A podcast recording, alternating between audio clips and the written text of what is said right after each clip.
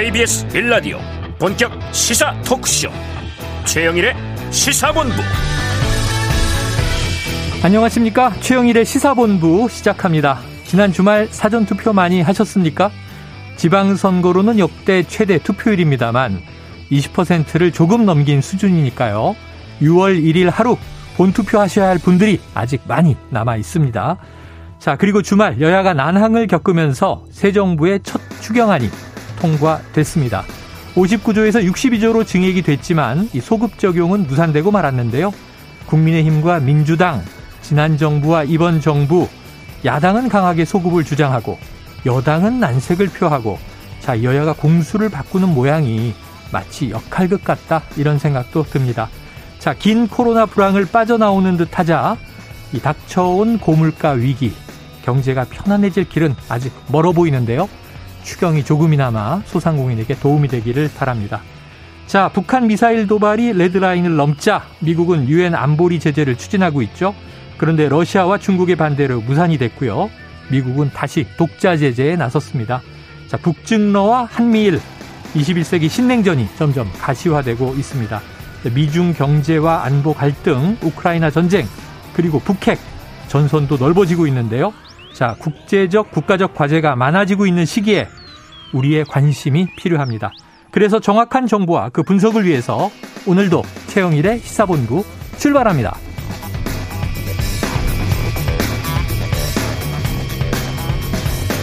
네, 1부에는요, 오늘의 핵심 뉴스를 한입에 정리해드리는 한입뉴스 기다리고 있고요.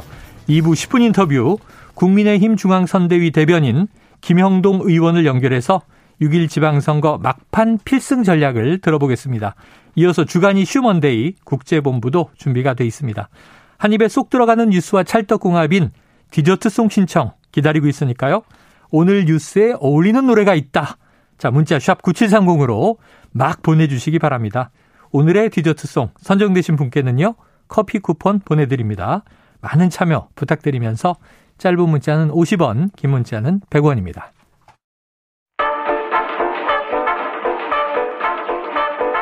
최영일의 시사본부 한입뉴스. 네, 보다 정확한 정보 전달과 분석. 자, 시사본부가 자랑하는 한입뉴스죠.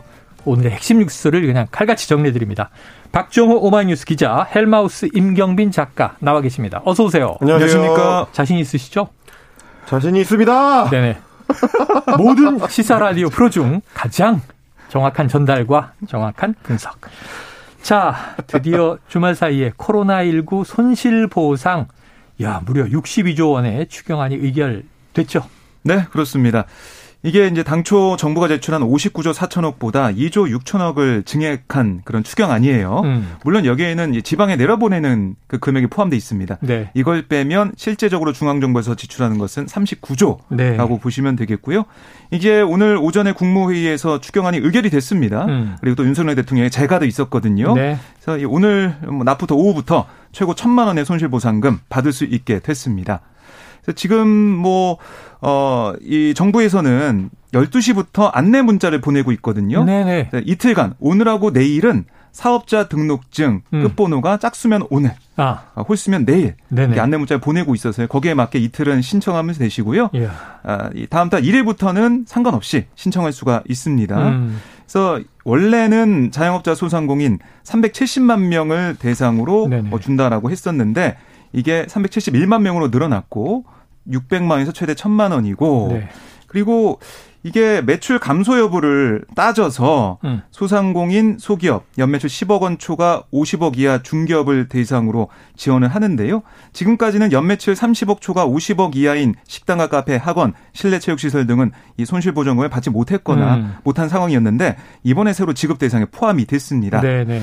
그리고 앞서 1, 2차 방역지원금을 받았더라도 손실보전금의 매출 감소 기준을 충족하지 않으면 지급 대상이 아닌데요. 이걸 좀 따져봐야 되는 상황이고요.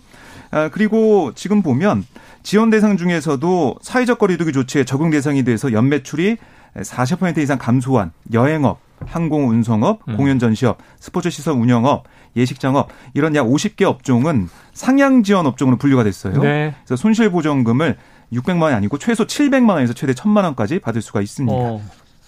네. 자, 지금 오늘 12시부터 시작됐다. 뭐 한 25분 전부터 시작이 돼서 추경안이 통과되자마자 지급이 되는 건데. 네. 자, 그런데 이제 주말에 보니까 토요일에 한번 본회의가 무산됐죠? 그렇습니다. 이제 여야 협의 과정에서 네네. 민주당 입장에서는 이제 아예 좀 손실 보전 폭을 좀 더 넓히기 위해서 기존의 손실까지도 이제 소급 적용을 해서 적용할 수 있도록 하자. 이제 이런 방안을 지금 추진을 계속 했었는데 네. 결국 이제 거기까지는 가지 못했고요. 오늘 어제 이제 협의가 끝나고 나서 합의안을 발표하는 자리에서 권성동 원내대표가 밝힌 내용은 애초에 전체적으로 액수 자체를 넓혔기 때문에 이거는 이제 소급 적용을 하지 않더라도 사실상의 효과를 내는 것이다라는 게 이제 여당의 이제 주장이었습니다. 네. 근데 반면에 이제 민주당 박홍근 원내대표 같은 경우는 이번에는 우리가 이제 반영을 못했지만 이 뒤에도 이제 계속해서 이제 보완해 나가는 과정으로 이 손실 보상의 이제 소급 적용이 가능하도록 추진해 나가겠다. 라고 밝혔습니다. 향후에 추진하겠다. 네. 근데 뭐 아시다시피 네. 향후라는 거는 기약이 없는 것이기 때문에 과연 실제로 이루어질 수 있을지는 네네. 게다가 이제 지방선거가 끝나고 나면 여야가 모두 그거를 적극적으로 추진할지에 대해서는 네. 다소 좀 불투명한 그런 상황입니다. 그런데다가 뭐 대선이 얼마 지나지 않았는데 그렇죠. 대선 내내 50조 추경 공약이 있었기 때문에 네. 이게 이제 추진이 됩니다만 사실은 지금 당장 상황이 바뀐 게 고물가로 바뀌었잖아요. 그렇습니다. 인플레이션 우려도 있고 네.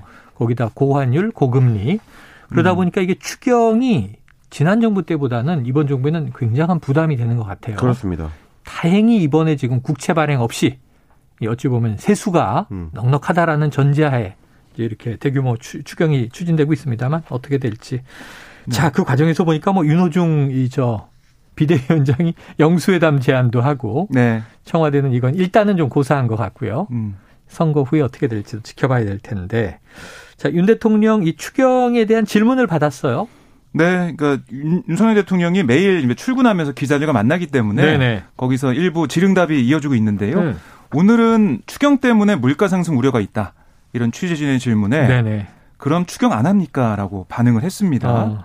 물가 문제는 저희가 세부적으로 관리해야 된다. 네네. 이 영세 자영업자가 숨 넘어가는데 그것 먼저 생각해야 된다. 이렇게 강조를 했습니다. 다른 질문은 뭐 받지 않고 집무실로 향했는데 그러니까 계속해서 국회에 이 합의 처리를 강조하면서 네네. 계속 뭐 지난 27일 밤에도 뭐 기다렸다 이렇게도 얘기했었지 않습니까? 그래서 이 사안을 굉장히 주의 깊게 보고 있는 상황이었고요.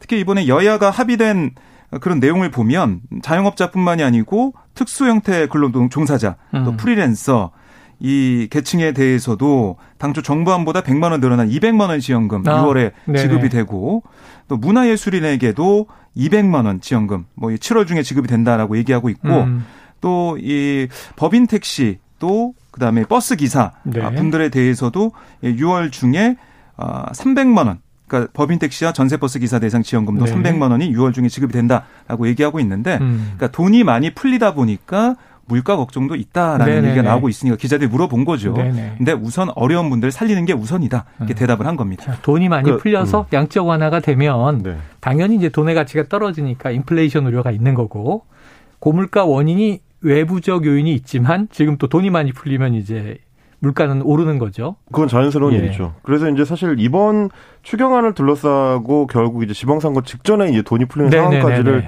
짚어보려면 사실 이번 추경안 협상뿐만이 아니고 예. 지난 연말부터 이어졌었던 여야의 이제 공방을 전체적으로 좀 같이 살펴볼 네네네. 필요가 있습니다. 이를테면 이번에 집행되는 추경안이 미리 좀 당겨서 여야 합의가 이루어졌더라면 예를 들면 대선 전에 합의가 이루어져서 1월에 풀 수 있었더라면 네. 그때까지만 하더라도 아직까지 그 고물가 상황이 지금하고는 다소 좀 다른 상황이었고 네. 여전히 이제 코로나19로 인한 확진자가 많은 상태였어요. 지금하고 굉장히 좀 상황이 달랐습니다. 그러다 보니까 지금만큼의 충격을 던져주지는 않았을 것 같은데 네. 그때는 또 이제 대선을 앞두고 여야가 지금이랑은 정반대였던 상황이기 때문에 네. 최대한 추경을 대선 이후로 미루려고 했었던 야당과 그리고 또 거기에 이제 정부 입장에서도 어쨌든 홍남기 경제부총리가 최대한 좀 추경 규모를 줄이려고 했었던 것들 네. 이게 다 얽혀 돌아가다 보니까 적시에 돈이 투입되지 못하고 시간이 좀 지연된 상태로 투입되면서 결국 물가 충격까지 좀 우리가 우려를 하게 되는 상황이 되는 거 네. 이런 부분들은 좀 정치권에서 이번 기회에 반성을 해서 네. 다음에 또 이제 이런 문제가 부딪히게 된다면 이번처럼 있죠? 이렇게 지연된 식의 그 추경 집행은 안 되도록 좀 해야 될 것 같습니다. 자, 뭐 지난 정부나 이번 정부나 추경은 타이밍이다. 이거 명심하시길 바랍니다. 지금 일단은 박 기자님은 정규직이죠? 네, 그렇습니다. 해당 없으시죠? 그리고 임경빈 작가는 프리랜서잖아요. 특권 노동자 아닌가요? 특수고용이긴 한데 네. 이 매출이 줄어야 되는데 네. 저희는 매출이 늘었어요? 안타깝게도 줄진 네. 않았습니다. 아, 그래요.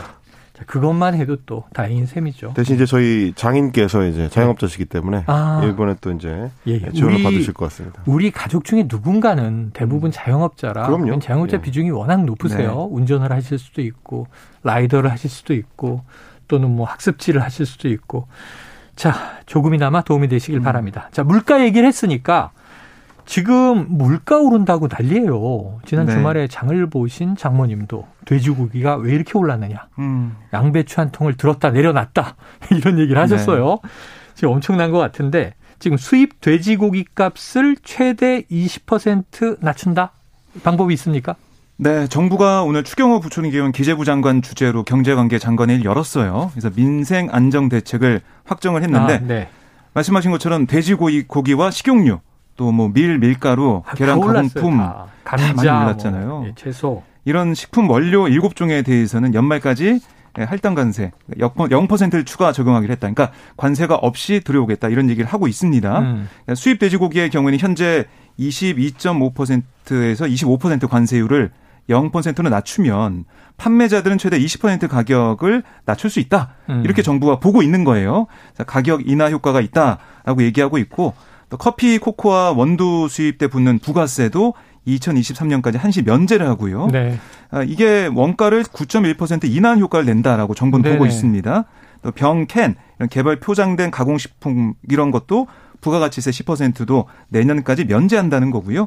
이 품목이 뭐냐면 김치와 된장, 또 고추장, 간장 이런 밥상 물가와 직결되는 품목이에요. 이런 효과를 기대하고 있고요. 이런 것들이 다 시행될 경우에 소비자 물가 상승률 0.1%포인트 끌어내릴 수 있다. 정부는 기대를 하고 있습니다. 네. 그다음에 이 식품뿐만이 아니고요. 중산 서민층의 주거 안정 차원에서 1세대 1주택 실수요자의 보유세 부담.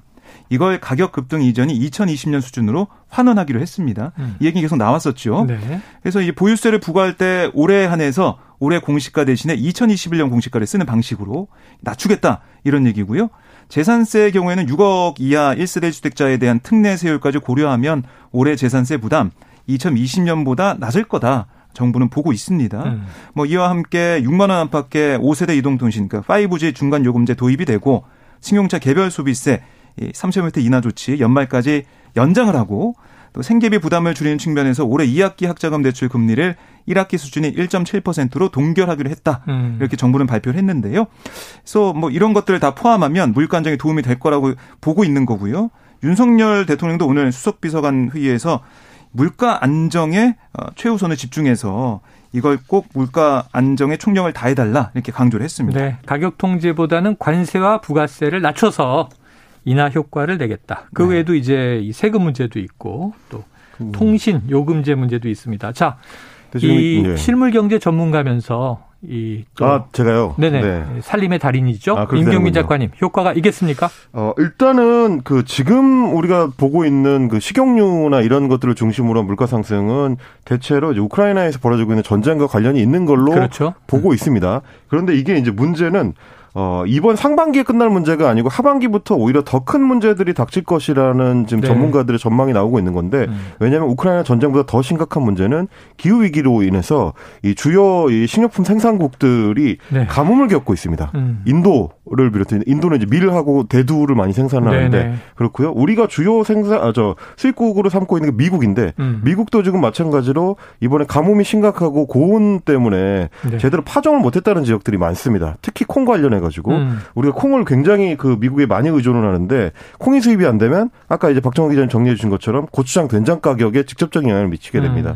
이게 아마 지금부터 시작이라서 내년이 더 심각할 수 있다는 걱정이 나오고 있는 상황이라서 아마 정부도 그래서 지금 전방위로 관세를 조이는 방식으로 좀 대응을 해 나가는 것 같습니다. 네, 자 이렇게 대응 방안이 나왔는데 추경호 부총리가 이 물가 문제는 내년까지 갈 것이다 이미 예견을 하고 있긴 해요. 이게 중장기적으로 과연 효과가 있을지 도움이 될지 지켜봐야 되는데 자 전쟁, 기후위기 이건 우리가 우리가 뭐 이게 생활 속에서 손을 써서 그렇죠. 해결할 수 있는 문제가 아닌 전혀 통제를 할 수 없는 변수라서 거의 뭐 재난, 재앙 수준의 문제들이 결부되어 있으니까 야 주말에 인도는 영상 50도까지 올라갔어요. 네. 깜짝 놀랐습니다. 거의 지금 날씨를 농사를 못 짓고 있는 상황이라고 합니다. 네, 자 그리고 이제 우리는 지난 주말 거치면서 지방선거 사전투표 이틀이 다 끝났습니다. 20%를 넘기는 지방선거 역대 최대 네. 투표율인데 자 이제 내일 모레잖아요. 그렇습니다. 본투표가. 네. 지금 현장 취재 엄청 다니고 계시죠? 분위기 네. 어때요? 뭐 여야가 정말 총력전을 벌이고 있고요. 그러니까 이 투표율이 중요하다. 그러니까 어느 지지층이 투표장에 나오느냐 이걸 굉장히 중요하게 보고 있습니다. 그래서 여야 모두 투표 꼭 해달라 이 얘기를 계속하고 있어요. 네. 그리고 이제 여당 같은 경우는 힘 있는 여당 후보 이렇게 해서 얘기하고 있고 특히 윤석열 정부 성공을 위해서는 힘을 모아야 된다. 강조하고 있고 또 이제 민주당 같은 경우는 견제 얘기를 또 많이 하고 있어요. 윤석열 정부 잘하기 위해서는 견제할 수 있는 힘이 필요하다 이런 얘기를 하고 있고 또 하나는 인물론. 인물을 보고 지방선거는 투표해달라 이렇게 강조하고 있습니다. 이게 예전 같으면 네. 사전 투표율이 높다라고 하면은 대체로 이제 민주당 쪽이 조금 더 유리할 것이다라는 측에 유리하다. 그렇습니다. 그건 전망을 하기가 쉬웠는데 최근에 들어서는 지난 대선을 기점으로 해가지고 이게 과연 사전 투표율이 어느 쪽에 영향을 미칠지 예측이 좀 안 되는 상황이 됐습니다. 지금 이제 국민의힘 같은 경우도 선거 초반부터 굉장히 좀 강력하게 사전 투표 많이 참여해달라고 네. 지지층이 호소를 했었기 때문에 이번에 나타난 높은 투표율이 과연 어느 쪽에서 더 많이 결집이 일어났는지 좀 예상하기가 어렵고요. 또 하나는 역대 최고 지방선거 사전 투표율이라고 하지만 그래봐야 이제 비교군이 3개거든요. 네. 근데 지난번하고 비교했을 때 이게 올라간 폭이 그렇게 크지가 않습니다. 0.48%포인트니까 이 기존의 사전투표율이 계속해서 이제 투표율이 올라가던 추세로 보면은 오히려 기존에 비하면 다소 좀 꺾인 상승률이 아니냐. 그렇다면 이게 이제 본투표에서 단순히 좀 이전된 효과이고 네네. 실제로는 생각보다 많은 분들이 투표장에 나서고 있지는 않은 것 같다. 라는 전망을 하는 분들도 있습니다. 네네. 그러다 보니까 이제 본 투표에서는 오히려 2018년보다도 투표율이 떨어질 가능성이 있다는 관측도 네네. 나오는 걸 보면 결국에는 6월 1일에 최종 결과가 나와봐야 이게 역순으로 봐가지고 결국 누구한테 유리했다. 이걸 좀 점쳐볼 수 있을 것 같습니다. 아직은 예단할 수 없는 상황인 것 같아요. 지난 금요일에 여론오락관도 임재관역이 똑같은 두 명의 여론조사 분석 전문가가 한 분은 지난번보다 높아질 것이다. 배정찬 네. 소장은 60%를 넘어서 62%를 좀 넘길 것 같다. 근데 이은영 소장은 아니에요. 50% 중반대에 걸칠 것 같아요. 해서 지금 투표율에 대한 총투표율에 대한 의견이 달라요. 이렇게 되면 제가 또 이제 여론조사 전문가라도 이렇게 한 자리를 네. 다 하잖아요. 네. 우리가 필요한 건 다 해야 돼요. 다만 틀리면 안 되죠. 네. 정확한 정보와 분석을 전달해 드려야 하기 때문에. 그래서 뭐 보면은 여야 지도부가 네. 오늘도 격전지에서 정말 표심에 호소하는 모습을 보였는데 격전지에서 네, 국민의힘 같은 경우는 대전에서 대전. 오늘 현장 회의를 열었습니다. 거기서 이런 얘기를 했어요. 권성동 원내대표가 집권여당 원내대표로서 대전의 발전을 위해 이장우 국민의힘 후보가 약속한 사업이 성공할 수 있도록 예산 폭탄을 확실히 투여하겠다. 예산 폭탄. 예, 윤석열 대통령과 머리를 맞대고 지역 현안을 확실하게 챙기겠다.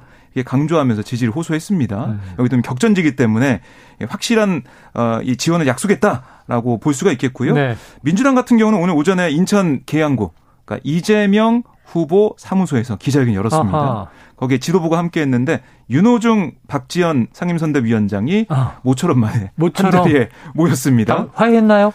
네, 화해했고요. 뭐 네. 주말 사이에 화해하는 모습이었고요.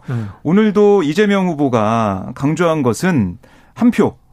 일방적 독주와 독선을 막아내기 위해서 최소한의 균형과 안정을 선택하기 위해서 투표해달라. 투표하면 이긴다 이런 얘기를 했고 저는 이 내용도 내용이지만 기자회견 마무리하고 기자들 앞에 서가지고 포토타임을 가졌는데 예, 가운데 이재명 후보가 있고 양옆에 윤호중 위원장, 박지원 위원장이 서서 세 사람이 손을 맞잡는 모습. 네. 그래서 이제 민주당이 내용이 없다. 하나가 됐다. 이걸 좀 보여주는데 집중한 거 아니냐 생각도 들었습니다. 이럴 때 이제 박 기자님 같은 분이 꼭 죄를 뿌리죠.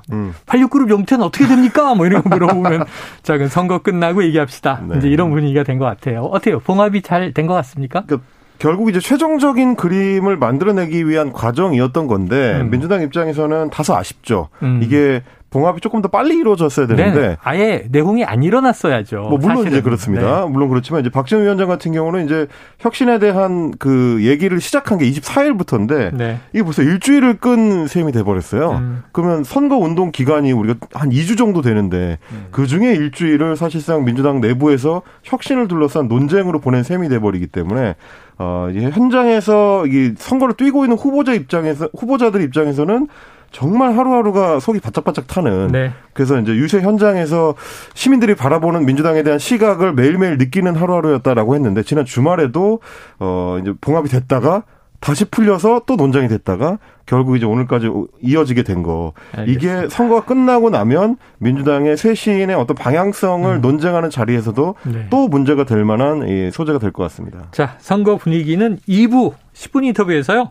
오늘은 국민의힘 중앙선대위를 연결해서 정당 직접 이제 어떻게 느끼고 있는지 들어보도록 하겠습니다. 자, 점심시간 지금 12시 41분이 막 되고 있습니다. 점심시간 교통상황 알아보고 와서 이어가죠. 교통정보센터의 오수미 리포터 나와주세요. 네, 이 시각 교통정보입니다. 오늘 서울 보신각 앞에서는 낮 12시부터 오후 4시까지 집회와 행진이 있을 예정입니다. 행진 노선은 보신각에서 세종대로 사거리, 정동 사거리를 지나 경향신문사 앞까지 이동을 할 예정이라서 도심으로 이동 계획 있으신 분들은 참고해 주시기 바랍니다. 이 밖에 고속도로에서는 교통량이 줄어들 시간대라서 밀리는 곳들은 대부분 상습 정체 구간입니다. 먼저 경부고속도로 서울 방향 수원과 양재에서 반포까지 밀리고요. 반대편도 한남에서 서초, 신갈에서 수원 쪽으로 천천히 지나가고 있습니다. 서울 양양고속도로 서울 쪽으로는 설악 나들목에서 2km 정체가 되고 있는데 작업의 여파 때문입니다. 제2경인고속도로 인천 방향으로도 남동 일대에서만 속도를 줄입니다. 지금까지 KBS 교통정보센터였습니다.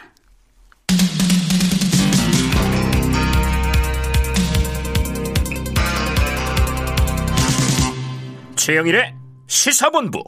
네, 지난주에 며칠간 내내 전해드리던 이슈이기 때문에 아까 이제 박 기자님 간단하게 민주당의 내용은 봉합이 됐다. 이렇게 네. 얘기를 했는데 자, 박지원 공동 비대위원장 제 혁신안을 수용한 윤호중 위원장에게 감사한다.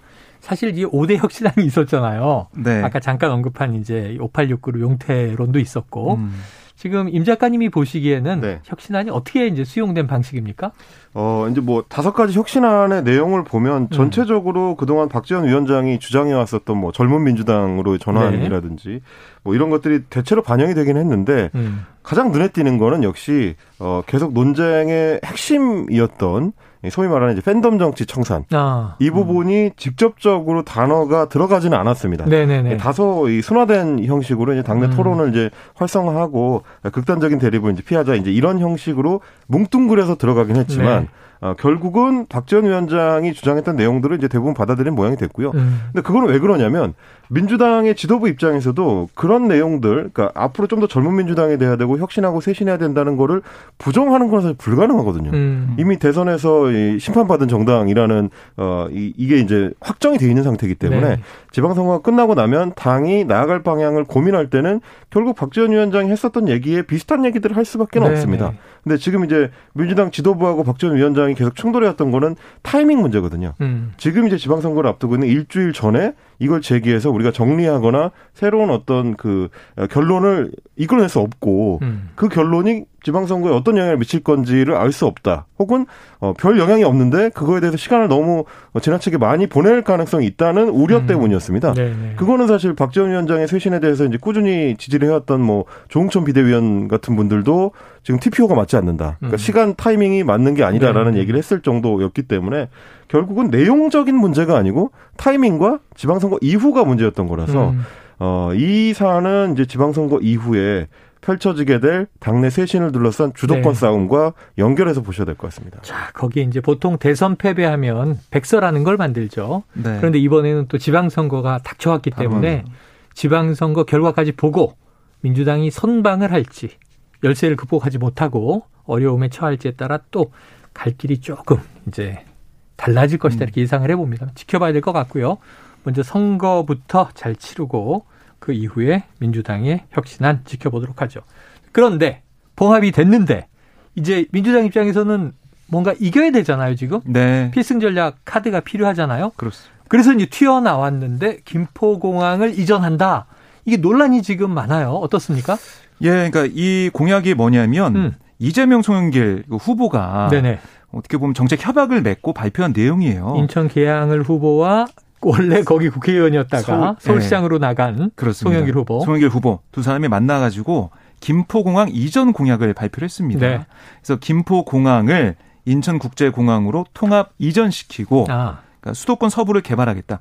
왜냐하면은 김포공항이 그 자리에 있음으로 인해서 고도 제한이나 네. 그러니까 여러 가지 개발 제약이 있거든요. 그러니까 서울 서부 지역에 있는 지역 주민들은 김포공항 때문에 제대로 개발이 안 되니 이게 좀 이전했으면 좋겠다 이런 얘기가 예전부터 나왔었고요. 오래된 얘기죠.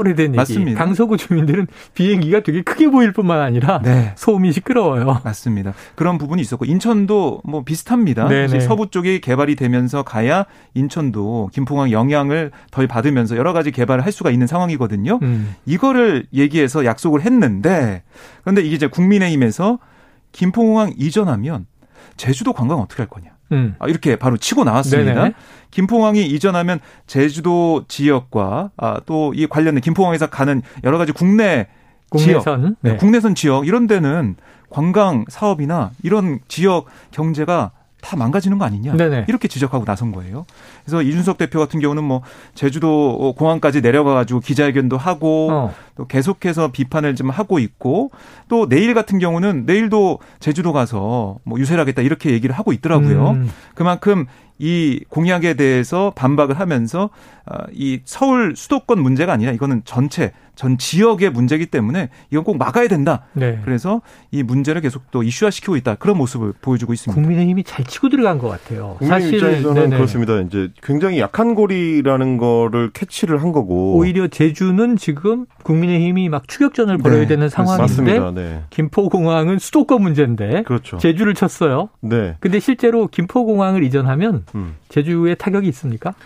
왜 그러냐면 김포공항에서 뜨고 내리는 이제 비행기들의 이제 항공편의 한 70% 정도가 대부분이죠. 이제 제주행이고 나머지는 이제 그 우리나라에서 그나마 가까운 해외들 뭐 일본이나 네. 중국이나 뭐 동남아시아 이런 네. 곳들인데 사실은 두 가지 요소가 다 몰려 있습니다. 저는 좀 이번에 그 이재명 후보가 공약 발표를 하는 데 있어서 그 풍경에서 가장 좀 의아했던 장면이 네네. 뭐냐면 송영길 서울시장 후보가 예. 그 뒤에 이렇게 서 있는 거였어요. 물론 이제 말씀을 정리해 주신 것처럼 강서 지역 주민들, 강서구 주민들 같으면 김포공항의 이전 문제가 이 지역의 현안일 수 있는데 나머지 다른 지역의 서울 시민들 입장에서는 서울시의 허브공항을 잇는다라는 인식으로 곧바로 연결이 되거든요. 네네. 뭐 이제 말씀하신 것처럼 이게 인천공항으로 이전해서 옮겨가게 되면 뭐 노원구라든지 강북구라든지 이제 다소 좀 떨어져 있는 그 서울 시민들 같으면 네네. 인천까지 이동하는 거리가 급격하게 늘어납니다. 기사 헤드라인 보니까 강남 주민들은 청주공항으로 그렇죠. 뭐 이렇게 돼 있던데요. 그러니까 그게 지금 보면 서울시장 후보로 나선 송영길 후보 입장에서는 강서구의 표심을 위해서 나머지 서울 지역 주민들의 표심을 잃어버릴 수 있는 결과로 연결될 네네. 수가 네. 있는 거라 이게 표 계산을 해보고 나온 것일까 하는 생각이 저는 일단 들었고 네. 또 하나 지금 지적해 주신 부분입니다. 송영길 후보나 혹은 이재명 후보가 얘기하는 거는 GTX 라인을 잘 만들어서 인천공항까지의 이동 시간을 좀 줄이면 된다라고 네. 하지만 이 Y자형 GTX나 D 노선 같은 경우는 아직 명확하게 계획이 잡히거나 추진이 되는 중이 아니거든요. 그러면 아시다시피 GTX 같은 경우는 계획을 갖고 착수를 해도 10여 년이 걸리는 이 대사업입니다. 그런데 아직 계획도 없는 상태에서 과연 그게 현실성이 있느냐라는 네. 논란이 나올 수밖에 없고 청주공항으로 가라는 얘기는 더더욱 현실성이 없는 것일 거고요. 송영길 후보 같은 경우는 심지어 KTX를 지하로 바다를 뚫고 제주까지 연결하는 방안을 제시를 했습니다. 그거는 과연 현실성이 있는 KTX를요?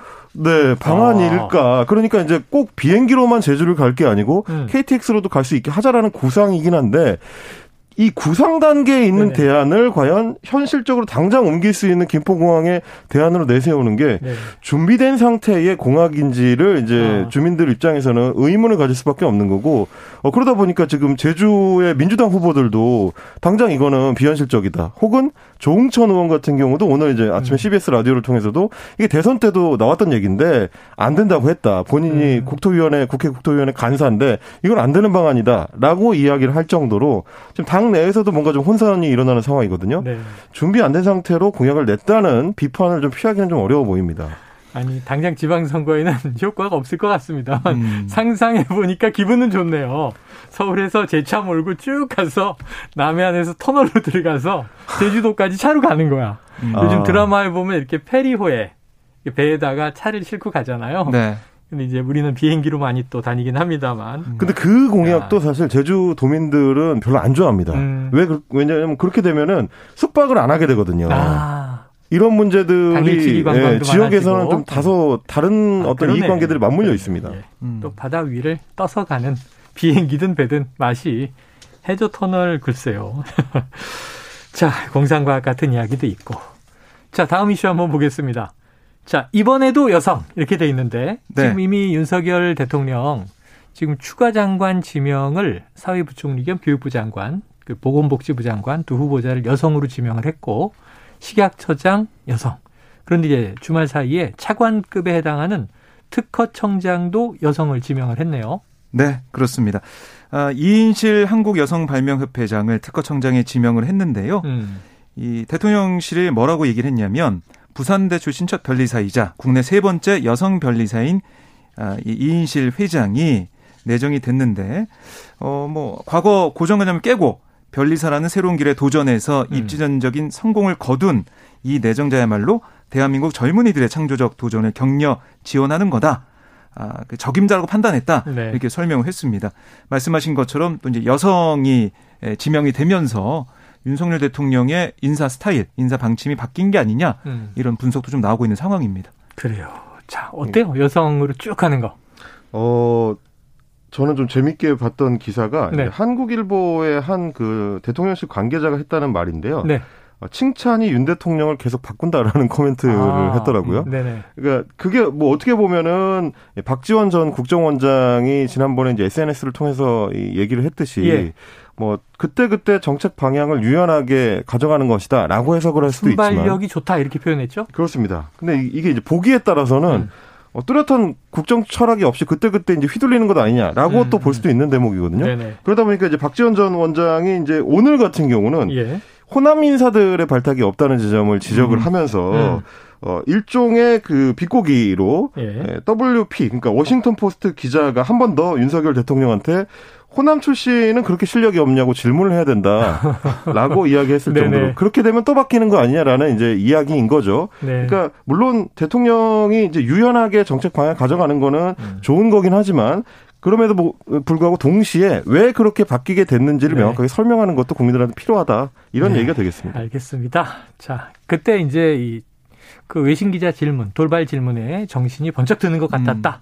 이런 대통령실 관계자 발언이 나오고 자, 이렇게 또 외신 기자가 질문을 해야 각성을 하는 것인가 하는 이제 또 비꼼이 있었던 것 같은데 저희 같은 이제 국내 네. 평론가들의 비판에도 좀 네네. 각성을 해주셨으면 좋겠다라는 생각이 듭니다. WP라고 달아요. 네. 뭐 이제 약자를. 자, 오늘 한입뉴스 여기서 정리하겠습니다. 박정호 기자, 임경빈 작가 수고하셨습니다. 고맙습니다. 네, 청취자 4532님이 신청하신 이 디저트송을 틀어드리겠습니다. 자영업자 소상공인분들 손실지원금 받으시고 다 잘 되셨으면 좋겠습니다. 송대관의 해뜰날 신청합니다. 노래 듣고 2부로 돌아올게요.